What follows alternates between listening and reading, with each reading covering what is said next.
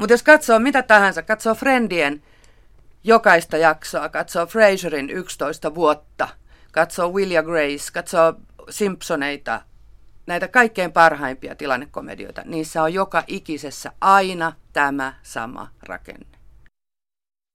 Sitcom eli tilannekomedia on yhtä lailla myöhempien aikojen amerikkalaisen kulttuurin perustuote kuin pikaruoka ja hip-hop, joita eurooppalainen historiallinen henkilö korkeakulttuurin ja ylevinen ajatuksineen luontevasti kaihtaa. Tässä voin siteerata Tuomas Nevallinan kolumnia Aikamatkalaisen persialaiskirja Hesarista viime joulukuulta. Joskus on ollut aika, jolloin pikaruuan, tilannekomedian ja hiphopin sijasta vallitsivat kuningas, autenttinen ammattiyhdistys ja kirjallisuuteen perustuva identiteetti. Näin siksi tilannekomedian halveksiminen on ymmärrettävää näissä olosuhteissa. Onhan valmiiksi nauretussa komediassa sama aromi kuin einesruuassa, sama teollinen vivahde. Se näyttää tulleen hihnalta ryhmätyönä. Tilannekomedialle rakenteen vakioiminen on tärkeää. Kaava on tilannekomedian elinehto. Television tiiliskivissä tilannekomedian edustaja on Friends, yksi aikansa suosituimpia sarjoja. Tämä Marta Kauffmanin ja David Cranein luomu starttasi vuonna 1994 ja jatkui 10 kauden ajan vuoteen 2004. Sarjan otsikon ystävät ovat 6 nuorta tai nuorehkoa, lähtötilanteessa perheetöntä aikuista Monica, Rachel, Phoebe, Ross, Chandler ja Joey, jotka pysyvät ystävinä, vaikka ihmissuhteissa on turbulenssia. Näyttelijät muuten ovat syntyneet vuosien 1963 ja 1969 välillä, joten sarjan alkaessa nuorin oli 25-vuotias ja sen päättyessä vanhin 41-vuotias. Paikka on New York ja näemme päähenkilöt pääasiassa 2 näyttämöllä, asuintalossa, jossa 4 heistä asuu kimppakämpissä, ja Central Perk kahvilassa. Central Perk on tietysti väännös Central Parkista, keskuspuistosta. Perk-sanasta löytyy mielenkiintoisia vivahteita, jotka ovat oireellisia Friendien verbaaliakrobatialle ja sanaleikeille.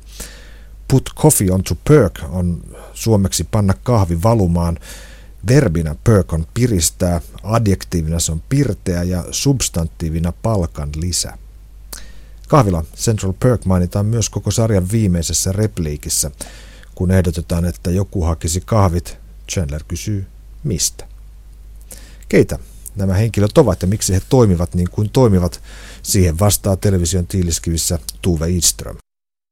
No se varmaan niin kuin se semmoinen kaikkein yleisin on, että ne on 20-30 tai 25-35-vuotiaita newyorkilaisia, työssäkäyviä, valkoihoisia, joko syntyperäisiä tai muualta tulleita kaupunkilaisia.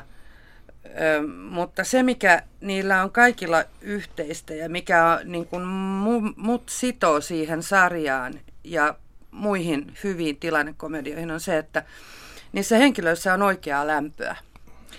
Ja se ilmenee niiden tavassa suhtautua toisiinsa hyvin konkreettisesti toiminnassa. Ja sitten kullakin on se, niin kuin komediassa kuuluu, se yksi luonteenpiirre, jota liioitellaan, joka synnyttää sen komedian. Ja nämä luonteenpiirteet on valittu kauhean hyvin, että siitä syntyy, kun meillä on 6 päähenkilöä, niin syntyy hyviä yhteentörmäyksiä niiden ihmisten välillä. Ja sitten ne on niin kuin myös hyvä sekoitus näin käsikirjoittajan silmiin, siis siitä, että jotkut heistä ovat tunteneet toisensa kauan, siellä on yhdet sisarukset ja sitten toiset ovat uudempia ystäviä. Mikä nyt olisi vaikka Rossin keskeinen ominaisuus? Tosikkomaisuus. Roshan on siis, se on tiedemies, se on kauhean tosikko ja kauhean varovainen. Hänen sisarensa on Monika. Se on kontrollifriikki oikein, sillä on oikein potenssiin. Et se on niin kuin, sehän huomaa siis, jos jotain niin kuin pikkuesinettä on siirretty sen kotona, niin sehän saa ihan hepulin siitä. Esimerkiksi hänen ottomaaninsa. Ottomaani on kuule iso, mutta ja sehän jättää selvät syvennykset mattoon, josta voi katsoa, että onko ottomaania siirretty vai ei. Mutta se voi olla siis sen joku maustepurkki keittiön hyllyssä, mikä tahansa, kuka on ollut täällä, kuka on koskenut tähän. Ja se on niin kuin hyvin mielellään sonnustautuu kumihanskoihin ja essuun ja hinkkaa ja siivoo ja Ja se on siis ammatiltaan ravintolakokki. Chandler on mun lempihenkilö. Ja mä oon niin kuin miettinyt sitä, että sen joku semmoinen perusominaisuus on varmaan arkuus. Se on hyvin, hyvin arka ihminen, joka peittää sitä niin kuin sarkasmilla ja se pelkää koko aika menettävänsä jotakin. Ja sitten se häkellys, kun se huomaa, että se ei menetäkään, että esimerkiksi ystäviään. Ja Chandler on kauhean hieno henkilö ja hyvin mun mielestä, se on myös niin kuin mun mielestä parhaiten näytelty näistä, koska se on kaikkein oudoin. Se on niin kuin ensin mun kesti vuosia tajuta, mikä se Chandlerin ikään kuin kone on, mikä on se mekanismi, joka tuottaa sen Chandlerin komiikan se oli niin ambivalentti. Ja sitten mä yhtäkkiä, että mä katsoin, mä tajusin, että hän on hirveän arkamies. Aivan, tämä yhdistelmä arkuus, hienotunteisuus ja nopeus on aika mielenkiintoinen. Phoebe. Phoebe on lannistumaton. Sillä hän on aika hurja tausta, siis hän, paitsi että sen erilaiset äidit ja isäpuolet ja ties ketkä on tehnyt itsemurhan, niin se on asunut kadulla. Ja mä tajusin, kun se kertoi semmoisen lapsuuden muiston, että miten hänellä ei ollut polkupyörää ja miten hänen isänsä veti häntä pihalla pyörän kuljetuslaatikossa, jossa kyljessä oli pyörän kuva. Et se oli hänen ikään kuin pyöräkokemuksensa lapsuudesta. Ja sitten Ross sanoi, että no mutta toihan on hirveän väärin. Ja sitten Phoebe sanoi, että ei, että kyllä minäkin vedin isäpuolta sillä samalla pyörän kuljetuslaatikolla. Ja sitten mä ajattelin, että se ei ole tyhjäpää, vaan se on lannistumaton. Se näkee tilanteet vähän toisella tavalla kuin muut.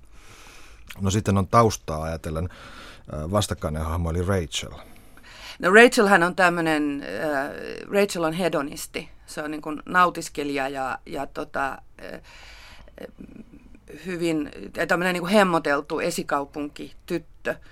Ja yksi semmoinen pitempi juonensäijä hän oli sarjan alussa, kun Rachel karkasi omista häistään ja tuli New Yorkiin tämän vanhan ystävänsä Monikan hoteisiin, sen piti opetella, että ihmisen pitää oikeasti käydä töissä ja luottokorttilaskut pitää maksaa ja tämmöisiä, se niin kuin oppi elämään, että se oli yksi semmoinen säie, joka kannatteli niin kuin sitä sarjan ensimmäistä kautta.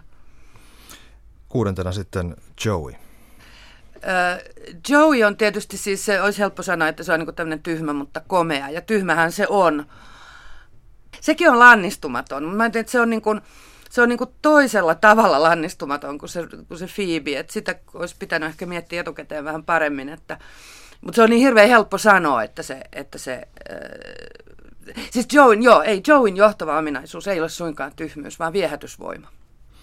Totta, hän menestyy niissä asioissa, jotka on hänelle tärkeitä. Voiko näin sanoa? Kyllä voi.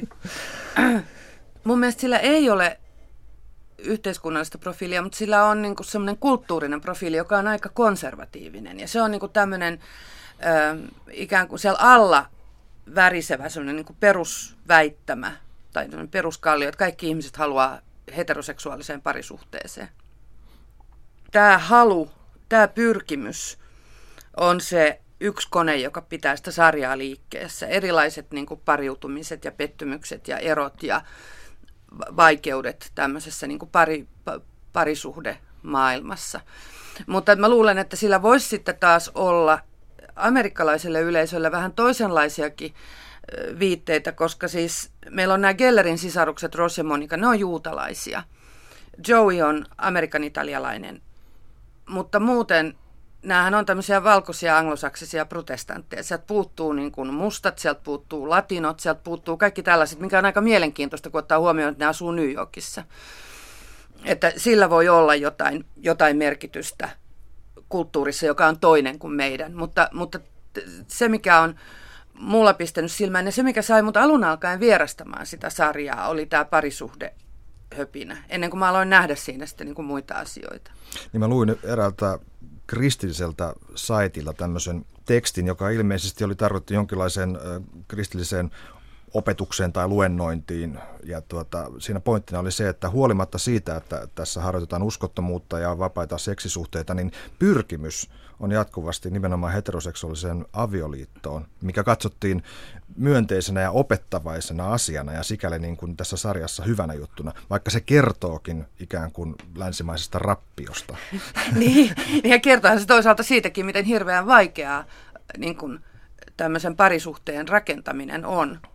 Ja onhan siinä semmoinen pieni poikkeama, että yksi näistä Rossin useista entisistä vaimoista niin on lesbo ja elää yhdessä naisen kanssa ja kasvattaa Rossin ja hänen yhteistä poikaansa Beniä tässä sateenkaariperheessä. Kieli. Millaista kieltä Frendessä käytetään? Tämä on hyvin nopeatempoinen sarja. Mulla on semmoinen teoria, että kaikkien tilannekomedioiden juuri on stand-up-komiikka. Ja sen takia tilannekomedia kukoistaa maissa, jossa on paitsi stand-up-perinnettä, myös puhekulttuuri. Siis tällainen, että on luontevaa, että ihmiset puhuu toisilleen, vastoin kuin Suomessa, jos on luontevaa, että ihmiset on hiljaa. Ne niin kuin sutkailee, kuittailee. Chandlerhan on niin kuin verbaalisesti niistä kaikkein lahjakkain. Chandlerhan on jopa haaveillut kirjailijan ammatista. Ja se viljelee niin kuin ironiaa ja sarkasmia.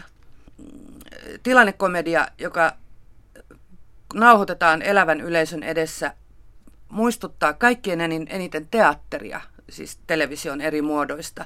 Ja silloin se tietenkin perustuu puheelle eniten. Tilannekomediassahan on 8 askelta. Ja jokainen tilannekomedian jakso toteuttaa niitä 8 askelta. Ja se on aina se, että joku haluaa jotakin ja luulee ja joutuu semmoiseen hybriseen tilaan, jossa se, niin kuin, se ei tajua varoa ja sitten sen käy huonosti. Ja, et mitä joku haluaa, niin ne perustuu aina kunkin friendin tähän johtavaan ominaisuuteen. Hybris on kauhean, niin kuin, ja semmoinen varomattomuus on tilannekomediassa aina semmoinen niin kuin keskeinen lähtökohta. Et sillä se aina lähtee liikkeelle ja sitten päähenkilö, kunkin jakson päähenkilö oppii läksynsä ja tulee viisaampana kahvilaan tapaamaan ystäviään sen jälkeen. 8 kohtaa. Mitä muita? Se on niin kuin, että mitä päähenkilö haluaa, mikä estää. Sitten ovi aukeaa, eli mahdollisuus saada se, mitä haluaa. Jokin henkilö, toinen henkilö tai muu tarinan elementti heittää ikään kuin kapulan päähenkilön rattaisiin, jolloin on niin kuin syntyy täydellinen kaos. Päähenkilö joutuu nöyryytetyksi ja häväistyksi ja on pohjalla ja ottaa opikseen ja palaa takaisin. Tämä oli tälleen aivan puhtaasti ulkomuistista.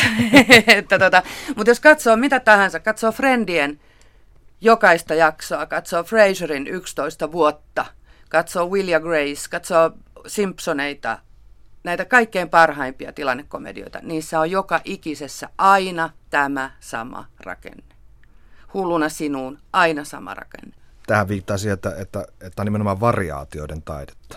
Kyllä, ja se on hirveän vaikeaa. Mä olen yrittänyt ja epäonnistunut verisesti, niin mä tiedän täsmälleen, miten vaikeaa se on. Ja juuri sen takia mä just näitä esimerkiksi Friendien käsikirjoittajia ihailen niin hirveästi. Ja niitä näyttelijöitä, siis sehän on myös juuri siinä, että se muistuttaa teatteria niin paljon, niin se on niin kauhean paljon näyttelijöistä kiinni. Ja nämä on hyviä näyttelijöitä. Esimerkiksi kun Jennifer Aniston on niin kuin fyysisen komedian ja siis tämmöisen ei-verbaalisen komedian ja ajoittamisen niin kuin aivan taituri, kun katsoo, miten se tauottaa ja miten kun sen pitää, niin kuin, se joutuu kiusalliseen tilanteeseen ja sillä ei ole repliikkiä, että sen pitää vain joku liikerata tehdä ja se on hirveän kiusaantunut ja se haluaa vaan kuolla ja sen pitää niin kuin pelastautua. Se hirveän hyvin sitä tekee. Siis tämähän tuppaa usein jäämään sen varjoon, että koska tilannekomedioiden tähdet on myös aikamoisia staroja, siis megastaroja, niin tämä hömppäjulkitus tuppaa tavallaan peittämään sen taitavuuden. Kyllä. Mä katsoin, Rachel tuli yhtenä aamuna töihin ja toi niin kuin aina ennenkin pomolleen, joka on, silloin oli semmoinen naispomo, jonka kanssa se ei oikein tullut toimeen, niin joka aamuisen rinkilän, aamurinkilän ja Se meni sen pomon huoneeseen ja siellä se pomo istui alusvaatteissaan kahlehdittuna tuoliin, missä sillä oli ollut joku lemmen kohtaus jonkun kahleista pitävän rakastajan kanssa ja se rakastaja oli jättänyt sen sinne.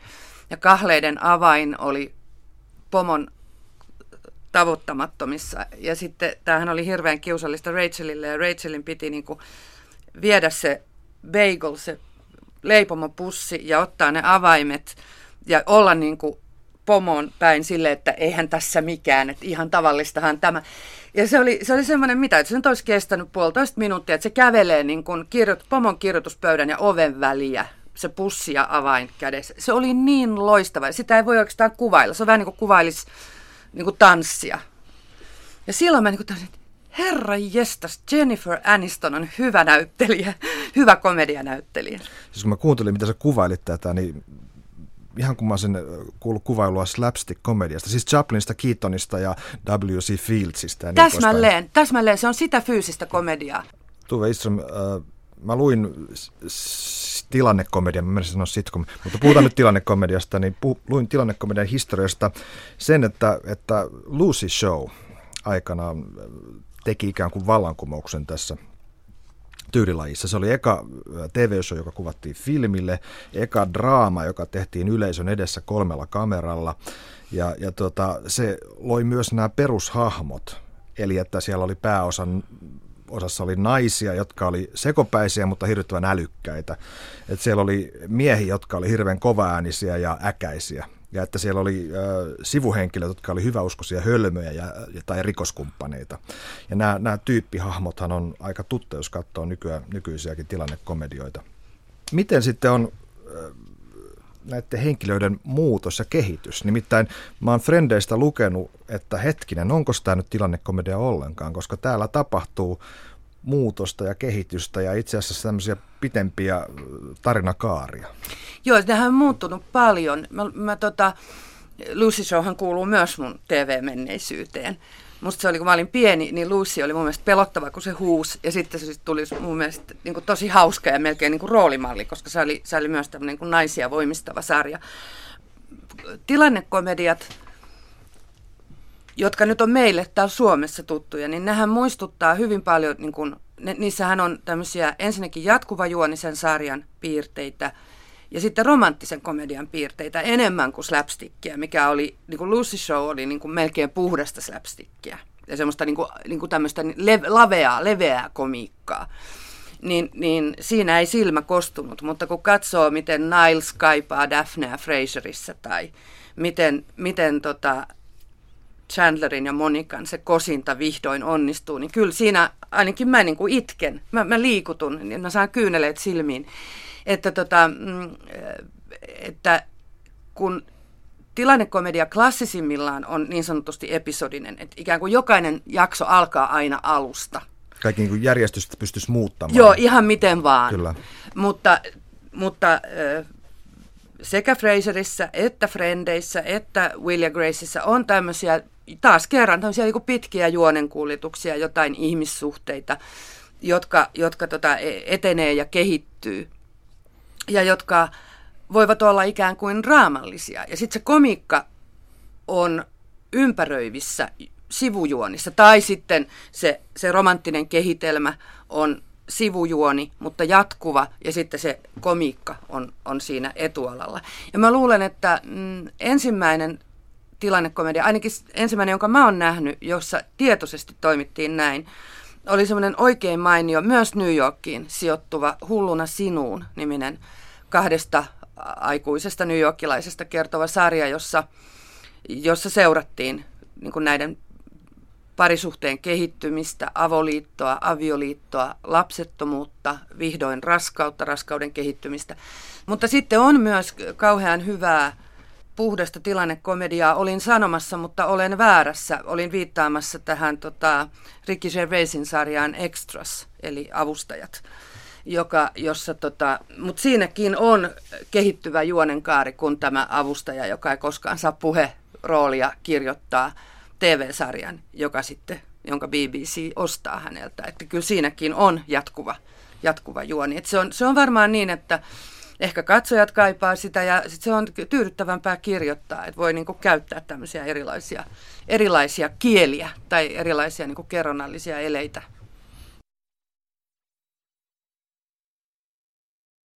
Tilannekomedian ominaisuuksiin kuuluu nauru, eli shown rytmittäminen valmiiksi purkitetulla naurulla, joka korvasi aikanaan studiollisen naurun tai tuki sitä.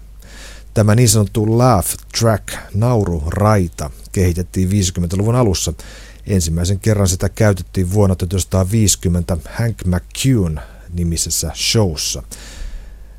Tekijöille naururaidasta oli se hyöty, että ohjelmia saatettiin kuvata studion ulkopuolella. Hieman myöhemmin naurutuotannon apuna oli jo innovaatio nimeltä Laughbox, Charles Douglasin kehittelemä laite, jolla nauhaluuppeja yhdistelemällä saattoi miksata kaikkiin tunnelmiin sopivia nauruja. Kikatuksesta hevosmaiseen nauruun ja miesten hörötyksestä naisten huokailuun. Laughbox paikkasi studiolöisön naurua, jos esimerkiksi moneen kertaan uudelleen esitetty kohtaus ei enää herättänyt tarpeeksi naurua. 60-luvulla naururaidan käyttö oli huipussaan, sävyjä säädettiin tilanteen ja ohjelman mukaan. Douglasin käyttämät Laughboxin naurut olivat peräisin erilaisista lähteistä ja on mahdollista, että esimerkiksi 60-luvun ja 70-luvun alkupuolen komedioiden naururaidoilla kuullaan miimikko Marcel Marceau'n yleisön naurua Marceau'n esiintyessä vuonna 1955 Los Angelesissa. Naururadan juurien voi tulkita tulevan kauempaakin, sillä jo 1500-luvun Englannissa Shakespearen näytöksissä yleisön joukossa oli sinne solutettuja naurajia, suosionosoittajia ja pilkkahuutajia, siis yleisön reaktioiden ohjaajia. 1970-luvulla esiintyi jo paluuta tilannekomedian lähtötilanteeseen eli elävän yleisön reaktion saamiseen, näin esimerkiksi Perhe on pahin -sarjassa, jossa naururaitaa studion mukaan vain hieman jälkikäsiteltiin tai niin kuin termi kuului, makeutettiin. 90-luvulta eteenpäin naururaidattomat tilannekomediat ovat yleistyneet. Esimerkkeinä Jäitä hattuun, Konttori, Sukuvika, Flight of the Conchords ja 30 Rock. Naurun lisäksi toinen pohdintaa aiheuttava asia tilannekomedioissa on se, onko puhdasta tilannekomediaa enää olemassa. Niin kuin edellä mainittiin, Friendit on hybridi, niin kuin ovat kaikki nykyiset laatusarjat. On sanottu niinkin, että TV-draama ja TV-komedia ovat vähitellen vaihtaneet paikkoja. Esimerkiksi Kovaa lakia -rikossarjaa voisi paremmin kutsua tilannedraamaksi kuin Frendejä tilannekomediaksi. Syynä on, että Kovan lain jaksot voi sekoittaa ja katsoa missä järjestyksessä tahansa. Sen sijaan Frendeihin kasautui vuosien myötä pidempiä tarinakaaria, joiden myötä ystävysten ihmissuhteiden vaiheet saivat jatkuvuutta. Nyt jatkaa television tiiliskissä Tuve Idström. Tilannekomedian perinnettä? Ei. Ei lainkaan. Musta paras suomalainen tilannekomedia on Neil Hardwickin Sisko ja sen veli, joka ottaa kiinni suomalaisesta tavasta puhua ja olla. Mutta monet ovat yrittäneet ja kaatuneet sillä tilannekomedian tiellä. Meidän kulttuuri on niin hirveän toisenlainen, pitäisi löytää se. Siis meillähän ei ole näitä koteja, jonne ihmiset tulee, niin kuin että Roseanne on koti. Lucille Ballilla oli koti, ne naapurit tulee, aviomiehen kaverit tulee. Me ei niin kuin ravata toistemme kodeissa. No silloinhan meille jää tämä niin kuin työpaikkatilannekomedia, mutta kun meiltä myös puuttuu tämä stand-up-perinne, siis tämmöinen niin kuin puhumalla hauskuttaminen. Et toki Severi Suhonen ja tämä Iltama-perinnehän piti kyllä sisällään tämmöisiä hauskoja miehiä ja harjakaisissa esiintyivät, mutta jotenkin meidän huumori, suomalainen huumoriperinne on toisenlainen. Mulla tulee mieleen Mika Valtarin käsikirjoittama Rakas lurjus, jossa Joel Rinne ja Edvin Laine esittää poikamiespariskuntaa, jona Ansa Ikonen tulee naamioituneena mieheksi alivuokralaiseksi. Se on hieno elokuva, mutta se on alun alkaen näytelmä ja sen takia se puhe siinä kulkee ja se on ehkä... Miksi mulle tulee mieleen niin kuin ranskalaiset farssit siitä? Ja tämmöiset niin sanotut ovissa juoksufarssit, että juostaan ovissa ja, huudetaan. Amerikassahan tehtiin hirvittävän hienoja, hyvin edistyksellisiä romanttisia komedioita, valkokankaalle ja farsseja. 30- ja 40-luvuilla, missä naiset oli todella hyvin voimakkaita ja niitä näytteli Barbara Stanwyck ja Katherine Hepburn ja tällaiset screwball-komediat ja myös tämmöiset vähän tunteikkaammat romanttiset komediat, mutta ne on sitten taas Valkokankaalla muuttunut konservatiivisemmiksi. Ja taas tämmöisiksi niin kuin avioliittokeskeisiksi ja parisuudekeskeisiksi, ja niin se on Meg Ryan, ja Meg Ryan on söpö ja näin. Mä en ollenkaan näitä kun Harry tapasi Sallyn ja sinulle tai on kostia. Ja risat. Ja nyt varo. Niistä ne ei niin kuin mua sillä lailla lämmitä niin kuin nämä television komediat tai vanhat komediat. Mutta jos me 30-luvulta nähdään vaikka screwball-komedia jollain tavalla tilannekomedian taustalla, niin kuin sen perinteen yhtenä särmänä, niin minne vielä kauemmas voitaisiin mennä? Hain komedian lajeja, ja sieltä löytyy esimerkiksi tämmöinen kun mitä englanniksi sanotaan well-made play ja ranskaksi pièce bien faite, eli hyvin tehty näytelmä. Joo, niin sanottu jakobiininäytelmä. Kyllä, joka menee suurin piirtein niin, että siinä on loogisen täsmällinen rakenne, siinä on joukko konventioita, siinä on juonen ytimessä joku salaisuus, jonka yleisö tietää, mutta nämä näytelmän henkilöt ei tiedä. Sitten on kehittyvää jännitystä ja älymmittelyä henkilöiden välillä, mikä mun käsittääkseni tarkoittaa siis läppää, tai siis vauhdikasta dialogia, onnen vaihtelua ja sitten huippukohdassa salaisuus paljastuu ja sankari sitten tavallaan voittaa siinä ratkaisussa. Ja voidaan mennä, tajusin juuri, että voidaan mennä jopa niin kuin hieman kauemmaksi vielä 1700-1600-luvulta, tai niin eli siis commedia dell'arteen. Aivan, jossa on tyyppejä. Jossa on tyyppejä, jotka on, niin kuin sä äsken luettelit, nämä Lucille Ballin sarjan niin kuin kehittämät komediahahmot, tai niin kuin Frendeissä jokaisella hahmolla on yksi johtava ominaisuus, yksi liioiteltu ominaisuus. Aivan, tämähän on suoraan tuonne komedialle. Joo, että kyllä ei mikään synny tyhjästä. Komedian historiasta mä kaivoin vielä tämmöisen asian, että joka voisi sopia Frendeihin, nimittäin että komedia on kamppailua suhteellisesti,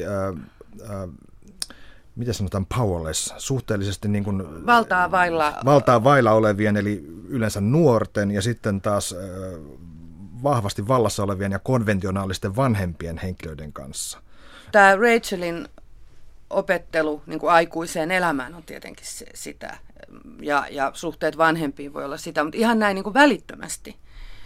Niin mä sanoisin, että ehkä ei siinä niinkään ole tällaista, koska, ja juuri ehkä siitä syystä, että se ei ole ensisijaisesti yhteiskunnallinen komedia, vaan kulttuurinen komedia. Et sillä ei ole niinku semmoista yhteiskunnallista, poliittista alatekstiä. Ja toihan on nimenomaan niinku yhteiskunnallisen komedian edellytys, että siinä pitää olla se taistelu ja se semmoinen pyrkimys vaihtaa kuningasta. Mutta kyllähän siis ne joutuu työttömyyden, toimeentulovaikeuksien, kaikkien tämmöisten kanssa kamppailemaan, ja silloin ne auttaa toinen toisiaan. Esimerkiksi Chandlerhan elättää Joeya oikeasti. Siis kun Joey on pitkiä aikoja työttömänä, niin kuin näyttelijät on, ja se ei saa muita töitä tai se ei voi niitä hakea jostain syystä, aina milloin mistäkin syystä, niin Chandler maksaa niiden vuokran, maksaa niiden ruuat, eikä koskaan pyydä niitä rahoja takaisin, ei koskaan niin kuin, tai joskus se voi kuittailla sillä jotain, mutta erittäin hyvän tahtoisesti. Ja ne on niin kuin maailmaa vastaan, että yhdessä ne selviää. Ja se lämmittää mieltä, ja sitten toisaalta niiden niin kuin, erilaiset edesottamukset naurattaa ihan. Mä nauran ihan ääneen sillä, koska pitää muistaa, että se on komedia, että se, on niin kuin, että se ei ole mitään semmoista kauhean niin kuin, että analyysi, vaan se on ihan oikeasti kauhean hauska. Että siinä saa itkeä ja nauraa, ja mun mielestä se on hyvä juttu. Lämpöä tuottaa se, että käynnissä on semmoinen ajatus paluusta siihen tilanteeseen, minkä me varmaan jokainen tunnistamme, kun meillä oli ne ystävät ja meillä oli todella kivaa. Miten mulle tulee mieleen se Pauli Hanheniemen se ikävöimästä itseni yllätin? Se, mulla on tästä asti aikaa, muutama lantti mammonaa, niin sehän on semmoinen niin kuin nuoruuden muistelu, kun ajettiin autolla päin seinää ja Aivan. Juotiin keskiolutta ja Mutta sehän antaa myös siis sellaisen kuvan, että ihmisellä on monenlaisia perheitä. Et ihmisellä ei ole, et vaikka se on tämä parisuhde on se niinku meidän pyrkimys, sinne tulee pyrkiä, niin yhtä lailla meillä on niinku meidän ystävien muodostama perhe, joka ei meitä hylkää. Ja varsinkin Chandlerissa, joka on niin arka, niin se hylätyksi tulemisen pelko on kauhean voimakas. Ja se on todella liikuttavaa nähdä, että kun se seurustelee Monikan kanssa ja sitten tulee ensimmäinen riita, niin Chandler olettaa, että se suhde on nyt ohi, koska hänet on aina hylätty ja hän ei ole koskaan osannut, se on kauhean sitoutumiskammonen sen takia, ja se ei osaa olla pitkään kenenkään kanssa. Ja sitten kun Monika sanoo sille, että ei kun me nyt riideltiin, nyt me sovitaan, sitten me ollaan taas niin kuin jatketaan. Ja se Chandlerhan on ihan niin kuin, että mitä? Että onko tämä mahdollista? Aivan. Ja se oppii niin kuin sitoutumista ja uskollisuutta ja lojaalisuutta näiltä ystäviltään. Mä luulen, että monet on tehnyt, esimerkiksi Suomessa kun yritetään kirjoittaa tilannekomediaa, niin ihmiset alkaa kuittailla toisilleen aika ikävällä tavalla. Ja ilkeyshän ei ole koskaan hauskaa. Ja semmoinen loputon naljailu tai toisen nöyryyttäminen. Se on semmoinen mauste, että sitä voi käyttää kerran tai kaksi, mutta siitä pitää tulla rangaistus. Ja näissä parhaissa tilannekomedioissa ihmiset oikeasti välittää toisistaan. Johdonmukaistaan on, että kun näiden Friendien 6 henkilön suhteet omaan sukuunsa, omaan perheeseen on aina ongelmallisia, niin se lämpö on sitten tässä itse valitussa perheessä. Ja onhan se parempi, että aikuisella ihmisellä on ystäviä, jotka muodostaa sen perheen, kuin että ne roikkuisi niin kuin isässä ja äidissä kiinni. Löysin myös komedian historiaa käsittelystä artikkelista 1800-luvun lopulta George Meredith-nimisen ilmeisen britin lausunnon, joka on peräisin komedia-esseestä. Siinä sanotaan näin, että tietyn maan sivilisaation testi on se, missä määrin komedia siinä kukoistaa. Ja sen komedian testi on se, että herättääkö se pohdiskelevaa naurua. Mitä mieltä olet, Tuve, tämmöisestä ajatuksesta? Mä aloin vaan miettiä, mikä on pohdiskeleva nauru, että onko se sellaista naurua ikään kuin, joka, kun me nauretaan, me ymmärretään itsestämme jotakin. Mä en oikein... Thoughtful laughter on tämä. Niin, joo, että se on niin kuin... Niin pohdiskelevaa tai oivaltavaa. Tässä varmaan tarkoitetaan sitä vastakohtaa sille suomalaiselle tyhjän nauramiselle. Mun mielestä nauru ei ole koskaan tyhjää. Ei voi nauraa tyhjälle. Aina, siis nauru on niin arvokas asia, että se ei voi olla tyhjää ikinä. Mutta en mä oikein tuosta herra Meredithistä nyt osaa mitään sanoa. Kun se on varmaan joku tiedemies, joka on jotain fossiilia rapsuttanut ja tullut tähän tieteelliseen tulokseen, mutta Se on niin äärettömän arvokasta se nauraminen, niin on se pohdiskelevaa, oivaltavaa tai ihan niin kuin semmoista hepulinaurua, niin ihan sama mulle, kaikki kelpaa. Hyvä, tähän on hyvä lopettaa. Kiitos.